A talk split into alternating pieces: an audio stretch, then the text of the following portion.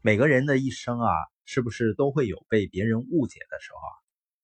那有可能是别人听了片面的言论。那我们反过来看，我们是不是也会误会别人呢？人其实是很难客观的看待别人的，因为人容易发现别人的缺点，也愿意听到关于别人问题的言论。这就容易让我们总是关注到别人不好的一面。当你想起来这个人的时候呢，总是不好的画面，这样反复的给自己洗脑，你就在想起这个人的时候呢，心里总会耿耿于怀。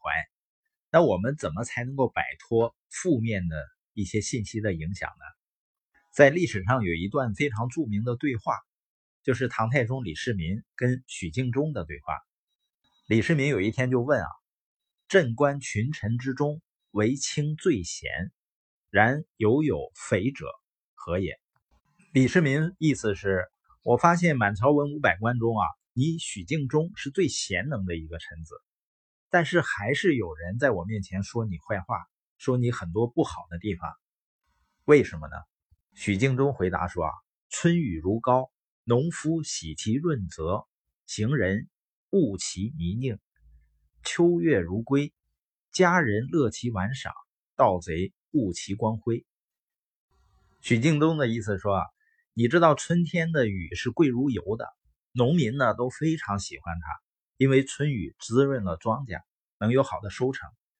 但在路上走的人就非常反感春雨，因为春雨呢导致道路泥泞，行走不便。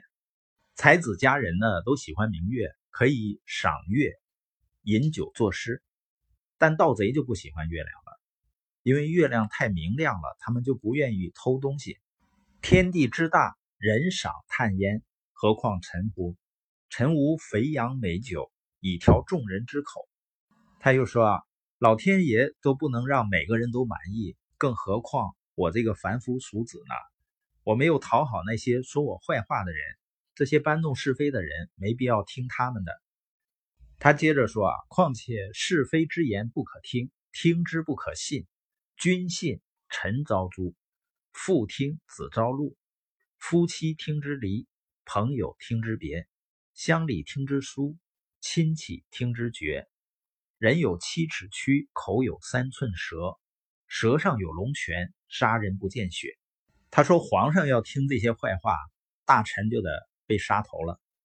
那父亲听了这种坏话。就得把儿子也杀了。夫妻要信这种话，两口子就得离婚了。